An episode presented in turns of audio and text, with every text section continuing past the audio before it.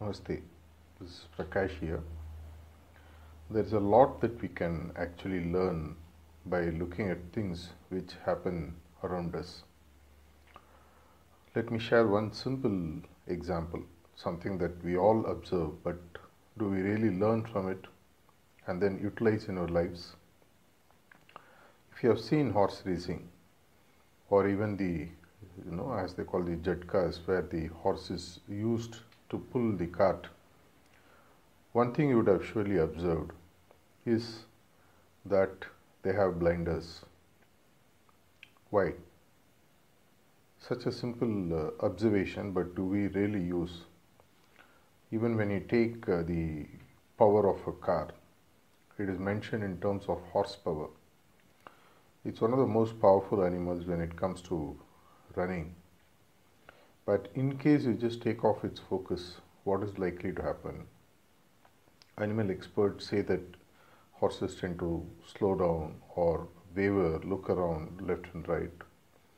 And hence, specifically when it comes to races or uh, running a cart, they are always run with blinders on. They just put on the side of the eyes so that the horse cannot look anywhere else other than straight, maybe at its goal. This is such a simple thing that we can also learn in our uh, spiritual, material, and professional pursuits. If you are single minded, ekagrita, focused to the extent that other than the goal, nothing else appears. The way when Arjun was asked, What do you see in the tree? He couldn't say anything other than that the eyeball of the bird which was there. Everyone else was shooting the arrows, were seeing everything else, and hence they couldn't get the target. The same is true here. The potential for each spiritual aspirant, each uh, human being to reach the highest potential remains in being focused. And one of the least productive ways is when your energy is channelized away from the goal, when you look at the lives of others. We all tend to compare and perish. When we look at our own material or spiritual pursuits, we look at someone else, we compare our lifestyles, our progress, our knowledge, our physical or uh, proximity to the guru, things uh, which go like that. And then doubts creep in. We are, of course, uh, in a way happy when we see that somebody else is not uh, apparently progressing as fast as we are. Even that is in some way a illusion or even a delusion of the mind. Everyone picks up his own pace, and the biggest hurdle comes when you take your focus away from the goal and look elsewhere. This is the biggest pitfall that any spiritual aspirant or anyone pursuing higher levels of material success can have. Tending to look away from the goal. And when you look away from the goal you see a lot of things and they appear dangerous in some way. And the basic nature of the human to immediately start comparing and fall a prey. Oh my god he is closer to me than uh, he is closer to the master than me he is closer to success than me. And then doubts start uh, creeping in and then we tend to take eyes off the goal. And taking eyes off the goal is one of the most dangerous things that can happen. Imagine in a line of nine planets which are going around the sun. If any other planet has to take the focus away from the sun thinking that you know mars is closer than uh, me to the uh, sun than where i am if pluto is going to say that the focus gets lost and they can drift away into infinity in the space.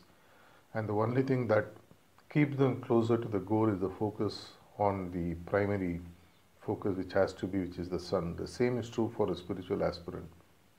The goal is mergence with the master. The way sahadev in spite of him not being physically very close to krishna like arjun or yudhishthira was but he was supposed to have the maximum focus on krishna to the extent once he could even threaten krishna that if you tend to do something which i don't want you to do i'll put you inside my heart and put you there where you can't do anything such was the power of his uh, focus. You and him, you and the goal, nothing else in life. Think of Adam and Eve.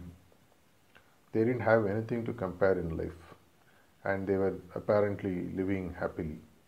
The same is true for us. The Guru is capable of taking as many subtle forms as is needed. One, one lakh, one crore, doesn't matter.